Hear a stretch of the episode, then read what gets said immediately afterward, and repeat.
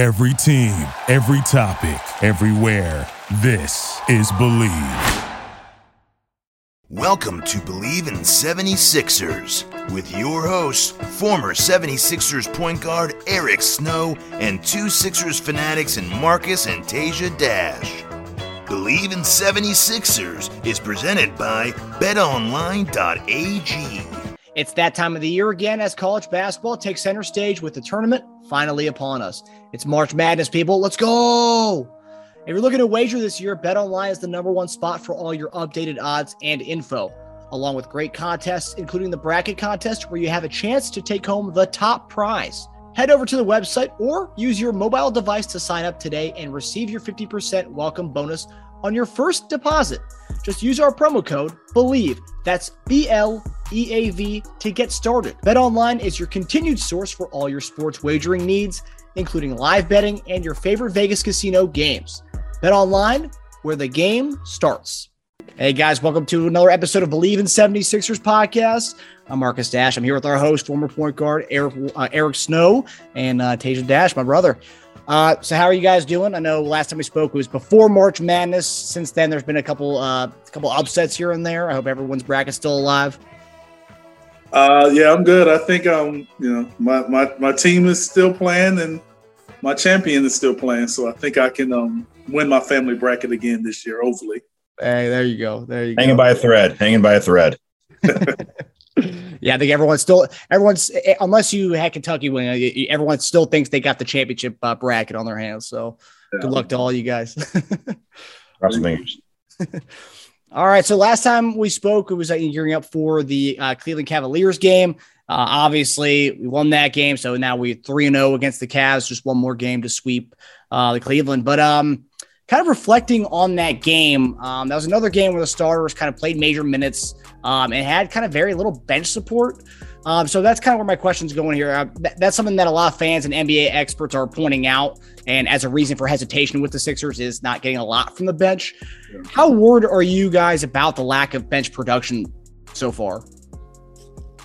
It's a concern of mine. I think you look at the production. I think a lot of the production comes from the minutes. You have a guy like Shake Milton that was pretty consistent in the lineup. You had some other guys that was pretty consistent in the lineup. And then if you start wavering those minutes or you start dropping those minutes, you can't expect that same production. So I think, I think in the playoffs you want to get a solid 8 and have a 9 is there, because you really don't go much higher than that unless you get into foul trouble or injuries or something like that. But I think building up to that, you just have to find a way to get a rhythm for some of these guys, because you will need someone off the bench in the playoffs and in series. I just think that finding a way, like James played, 42 minutes the last game. I mean, I think you got to find a way to kind of pull that down. Let Maxey play some point guard or let Shake come in and play more minutes. I think you got to kind of pull those minutes down, especially as we go down here to the stretch run. You still want to give them their rhythm and get their shots and get the groove going. But I think James playing 42 minutes to me is a little high. Yeah. Yeah, Tejo, what are you thinking from the bench? I know we were talking the other night. You were talking about how Niang's really the only thing we got coming off the bench right now as far as production-wise. Yeah, so at least in the last 3 games, we're shooting 15 of 50, 30% from the bench. If you take Niang out of the equation, we're shooting 26% in the last 3. It reminds me a lot of the Jimmy Butler team from 2019, actually. Very, very top-heavy, very little depth. Our stars are playing like at least 38 minutes a night. I guess this is why they caution against making really big midseason trades. I mean, we just like that season when we traded for Tobias and Jimmy, we kind of gutted our depth this year to get Harden. So we lost 3 guys who would be, giving quality minutes in the playoffs with Simmons, Curry, and Drummond. And we pretty much got Harden because I think Millsap's going to be out of the rotation for the rest of the season unless someone gets injured. But yeah, I mean, Niang's clearly our 6th man where we insert when Thybulle's not giving us enough offense.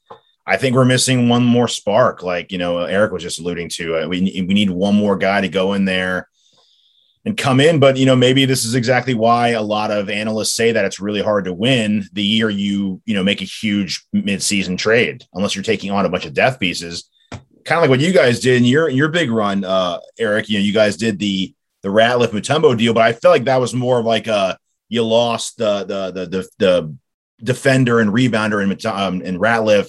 You kind of just swapped it and brought in, Mutombo just to do that same exact thing. Whereas we traded so many pieces for like one guy. So, yeah, I don't know. It's going to be tough. We traded multiple players in that trade. I mean, we lost Tony, Nazi, like Theo, like guys, Nazi wasn't playing as much, but he played little backup center. But Tony Tony was arguably a starter or the sixth man, and he playing really well for us. So, I mean, we lost some pieces too.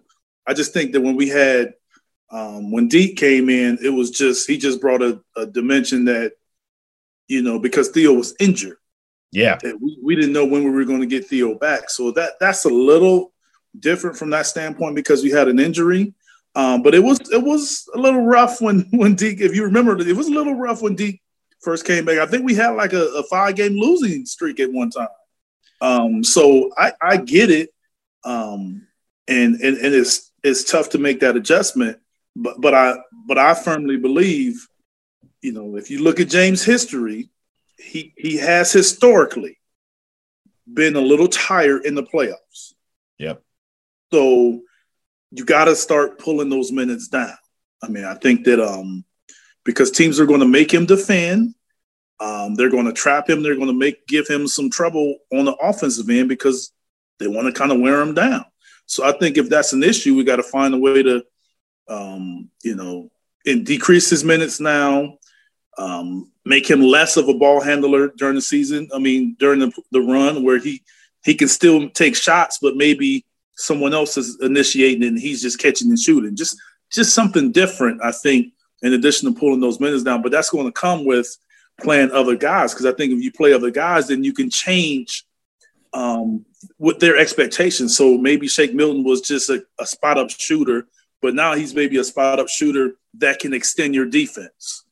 Maxey can extend your defense. You have to – guys will have to take upon a little different roles as well, but we'll never know if they're not getting out there and they're not finding a way to make it happen. I know it's tough. You're trying to adjust. So we talked about Tobias and the adjustments that he had to make, and he's a starter and the number 3 option. So he has to make it. So other guys have to do the same thing. Yeah, I mean, Green needs to make open jumpers. He needs to at least make 2 threes a game. I think the biggest detriment right now is Furk. I mean, we signed him. We gave him a 2-3 year deal to come in and be at least a 15 and 20 minute guy off the bench. And it looks like the Monster stole his skills. So I don't know what's going on, man. He needs to do some soul searching and find that game before the playoffs. We need that. We need it bad. I mean, sometimes, if he's just out there, sometimes no matter if you got a guy that's a shooter, even when they're on the court, the opposing team know personnel. They know the team. So even if you have a guy that's a shooter and he's not making shots, they're still going to defend him as a shooter. To the fans that are saying, though, give those minutes to Joe, for instance, though, I mean, how long do you give? I know, a shooter's supposed to keep shooting, shoot your way out of a slump. How long do you give a guy like Furk to do that, though, at the detriment of, him being, 10, 12% from 3 over a span of like 5 to 7 games? He clearly just lost confidence. And I can tell you one thing. He's never going to make a shot if he doesn't play. That's true. Yeah. So you got to find a way to kind of get him in there and based on the way the teams play. If you plan a team that really shrinks the court and they kind of late contest, then maybe you can build him up a little bit knowing that shot is going to come. Maybe you call a few plays for him after timeouts or something when you kind of force the issue with him and then get him out, put him in before the end of a quarter. Maybe he can get a shot here and there, maybe pull him out after the next quarter has begun. So sometimes you can put him in there and give him a chance to play, but really didn't give him a lot of clock time. But even though he had a couple opportunities to kind of see if that shot is going down. Yeah. Yeah. if Furk was a big person for us in the playoffs last year, that's probably why we gave him that 2 or 3 year deal, because I mean, he had some good minutes for us in that Atlanta series. I guess my question for as far as bench guys go, it's, you know, we talk about giving the stars a lot, the bulk of the minutes, but we're talking about, Embiid, obviously playing for the MVP, but DeAndre Jordan's only gotten about 11 minutes on average from all the games he's played in so far. Is that something that we kind of need to work him more into the rotation, Eric? I mean, I think that his rotation is going to be based on how Joel was playing and based on who you're playing. Have the other team that has a big, but if you have another team that when Joel goes out and they go extremely small, you don't know, you may try it, but you don't really know how that's going to go. So I think his minutes could be a little inconsistent as far as 1 minute it may be 15, the next may be 8. So I think that one's a tough call because, it really depends on because you can't play him and Joel together. So it's really going to be how much is he playing? How does he have it going? But I do think that, like I mentioned before, you can find ways to get him in there. Maybe before a timeout's coming, before the quarter ends, and try to stretch Joel's breaks and giving Jordan some more minutes that way. But I think you got to try to be a little more strategic with it. All right. Okay. So moving on to our next topic, this is something that was interesting because, we talk about, trying to get the bench guys more involved, Shake Milton, getting more involved. But this is sparks from Joel Embiid's appearance on Draymond Green's podcast. And in that podcast, he talks about how he's been telling Harden to be more aggressive. And if you look at the last few games, Harden's kind of struggled to shoot the ball. But he's kind of, since he's been on the team, he was averaging about 22, 11 and 6. He's being kind of more passive, not being more aggressive to Harden that we've seen in Houston. But what do you make of Embiid saying that he's telling Harden to be more aggressive? What does that mean to you? Do you think that Harden is being passive and he should be more aggressive? I mean, when most people think of aggressive, they think shoot more. I could see a little more playmaking. Picking and choosing his, opportunities in transition. I don't want James to just take shots and take a bunch of contested shots. Like I don't want that. Being aggressive, but that also takes a lot of energy. And so I personally think fewer minutes, more attempts, more aggressiveness goes hand in hand. So I think if we want him to be a little more aggressive, you got to pull the minutes down a little bit more. Yeah, Tasia, when you watch Harden, what comes to mind to you as far as a fan watching James out there? I mean, so last 5 games, for instance, 4 of which against playoff teams, so that does matter. He's not just, going against bottom feeders. He's shooting 32% from the field and 27% from 3. He is averaging over 20 points, so it's not, it's still good.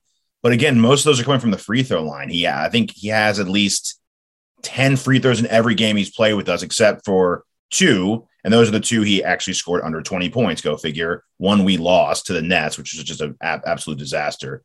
He had 16 and 11 in those 2 games. So it looks like, maybe I just didn't watch enough Harden. He just doesn't like, and even if they're open, he just doesn't like the mid range. He just doesn't like shooting them. He either lays it up or 3. He's like a Morey analytic, wet dream. He loves just shooting a 3, a step back 3, or going in, which I have no problem with. Problem is he's just so reliant on free throws, and as we've seen in the playoffs, they don't call it as much. Like his free throw attempts go down in the playoffs, and it happens every year. And I just don't want him to be either settling for a step back 3 or 10 of those a game, or just relying on shots. So I am worried about not only the playoffs and shooting less free throws, but just in the future, because like you saw guys like LeBron and Kobe, for instance, they got leaner as their careers went on, because they knew, to stay with these 22-year-olds, I have to be faster, leaner, quicker, more agile. And it seems like almost Harden's the opposite. He's gotten slightly more out of shape almost every year. And I'm not saying he's out of shape, because he's obviously in great NBA shape, but it seems like you need to get more leaner as you go along. And if we're going to give him a 5-year deal, I mean, it does worry me for the future. I'd like to see him take a little more time and get a little more lean so he can keep going. I mean, because like you guys said, it takes a lot of energy to do that. He dribbles and dribbles and dribbles and then gets to the, like, goes in and drives 20 times a game. It's a lot, man. And I'm worried about him in the next 3 to 5 years unless he's in peak shape. Yeah. Eric, are you worried? I mean, that's always a concern when guys get older, 10 plus years. I don't think it's just a situation where, you have James, but I think that's a concern for a lot of people. But I see it from a standpoint that that's where adjustments has to be made. I mean, yes, you spoke about Tasia, you spoke about James having to make an adjustment, but I think the team do too. Yeah. Getting another primary ball handler in there. So where now James can have some plays where he's actually off the ball. So I think that, so were you worried about James? You got to be worried about making that happen too. That's where Maxey has blossomed this year and he's able to have success. So I think a lot of his success right now that he's having with James was the fact that he was able to play a primary role before he came. So he's still confident. He's still playing well, but he was a primary ball handler. So when James goes out, we can give him the ball. But I think sometimes we got to give him the ball when James is in the game. Mm-hmm. Also, so now you take pressure. So now if you got your weak side defense, if Maxey has the ball, is James Harden, Tobias Harris, and Joel Embiid. So I just think you got to kind of do some different things, and that's where Tobias getting more shots and being more aggressive. I think all of that comes into play for James having to do less and the burden not be so high on him and Joel, but at the same time pulling those other guys up. And that has to be, like I said before, sometimes it just doesn't happen. It has to be strategic. You got to kind of force it and make it happen. And I saw it a couple times last game too, because it's usually been Harden taking all the attention, driving, and then kicking to Maxey. And Maxey's already sprinting while that defender is coming back to him and trying to get back to him. It happened a couple times last game where it was the opposite. Maxey was drawing the attention through to James, and James just darted for the rim before that defender got back. I think he had an and one, or he had a couple easy layups, open layups that way. I would like to see more of that, where it's someone else taking the attention and then giving James an easy roll at it instead of the opposite, because it always seems like James just bringing everybody to him, and he has to decide between trying to get an and one or passing it off to someone who's open. So, yeah, for sure. I kind of compare it to the Suns, with an aging Chris Paul. He's had Cameron Payne to kind of take that pressure off him a little bit, and they even play together sometimes where he doesn't always have to be the guy facilitating the entire offense. I think he definitely needs someone. I mean, but, Booker has the ball in his hand sometimes too. That's true, yeah. What I'm saying? So they kind of both have the ball handling responsibility. So Chris is the great point guard that he is, but he still doesn't have that burden of having the ball always, all the time. Yeah, that's what I'm saying. You kind of get that, secondary or third primary ball handler. I think that'll help. Yep. Yeah, what's funny is you say the whole aggression. Like how most people take aggression, means shooting. Where it's like when I listened to Embiid say that, I was like, oh yeah, he wants Harden to take more shots. So it's interesting to hear you take that a different way, Eric. It's always great getting the NBA insight, man. All right, so this game is going to be a fun one. So this week, I feel like, we had Jokic, now we're getting Doncic this week. So with the game predictions for tonight, last time we played the Mavericks was the great basket switch delay. I don't know if you guys remember that. It took like an hour for them to bring in a new basketball hoop to come in.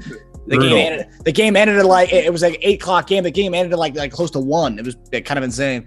But in that game, we had a lead, lost it. They came back. I don't know if it was due to, that delay that really, maybe sparked something. Reggie Bullock actually said after that game that delay helped them reset their defense and figure out their defensive game plan for the rest of the game. Interesting. So it was like another mini halftime. No. Yeah. But yeah, so we were up by 9. I think at most at one point in that game, they came back and they won. But tonight it's in Philadelphia. The last one was in Dallas. Right now we're a 3-point favorite. I know Embiid, as of an hour ago, he was still a GTD, game time decision. I don't know if anything's changed with that, but as of now, everyone should be playing. So what are your guys' game predictions and what are you looking for against Doncic in the Mavs tonight? Well, I'm taking the Sixers. I think we can win this game, and I think we need to win this game. I think we need to win against a team that's playing well, a playoff team that's really good on the road because they have a really good player that closes games and makes plays. So it's going to be interesting to see who Doc has defend Luka and how we defend Luka. If you're going to switch, if you're going to double them, you're going to trap them.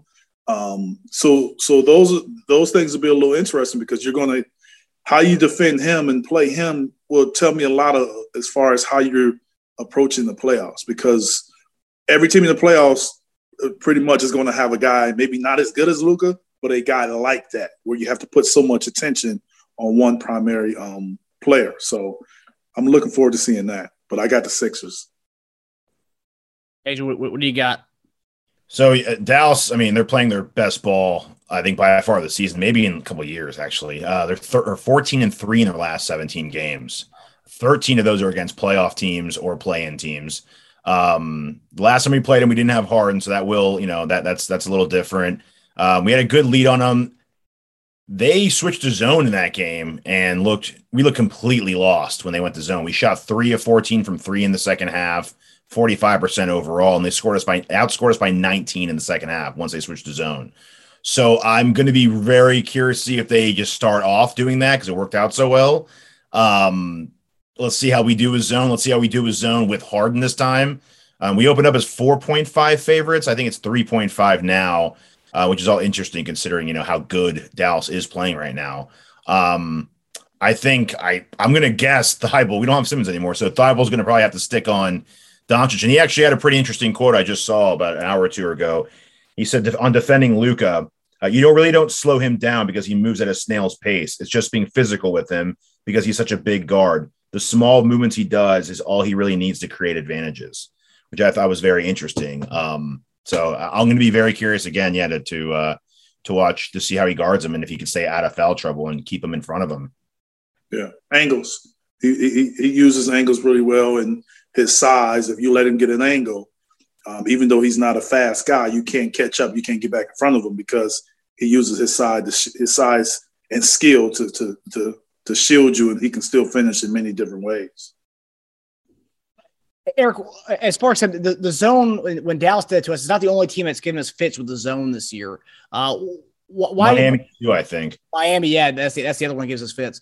Why is it that we can't really, that we can't acclimate to the zone defense, but I mean, what would you think the reason for a struggle like that is? I think the primary reason is when teams go zone, I think Joel spends too much time on the perimeter. Mm-hmm. I think that if he, you have some kind of, system or offense where he can duck in and when you swing and he ducks in, two guys in that zone is going to have to defend him. Get him on the smallest defender on the bottom of the zone. Two guys are going to have to defend him. So I think the more we can have guys either in the paint or at the rim, we can shrink that zone. Then we're just going to have to knock down shots. We'll get wide open shots if that's the case. We're just going to have to knock them down. Yeah. Yeah, it's interesting. I guess we'll see how that goes. If they do switch to if they kind of start off in the zone, I guess we'll see if we've have any zone beaters. I'd start them off. I mean, it works so well. Success with it, you'll see it more and more. Yeah, that will be twice in a row a team does it against us and succeeded too. So that's really going to show people the blueprint of, hey, this is how. Just try it. Why not? So we'll see. And if they go man and we start beating them by man, they'll almost definitely switch to zone at some point. I mean, why not at that point? Yeah. And this is a big game, too, as far as seedings. I know right now we are tied with Boston, same exact record. I think they have the tiebreaker on us because they head-to-head, I believe. So must win tonight as far as staying in that 3 seed, unless we want to go to the 4 seed. I think right now, based on what we're playing, I think it's 3, and then is 6 seed Toronto right now. I don't have the standings up right now, but anyway. Big game as far as either flipping to 3 or 4. But yeah, that does it for us, guys. We'll see you next week as we discuss this game and then, preview the games ahead. So thanks for tuning in to Believe in 76ers presented by Bet Online. For more, follow us on Twitter at Believe in 76ers. We'll see you guys next week. All right, guys. Thank you for listening to Believe. You can show support to your host by subscribing to the show and giving us a 5-star rating on your preferred platform. Check us out at Believe.com and search for BLEAV on YouTube.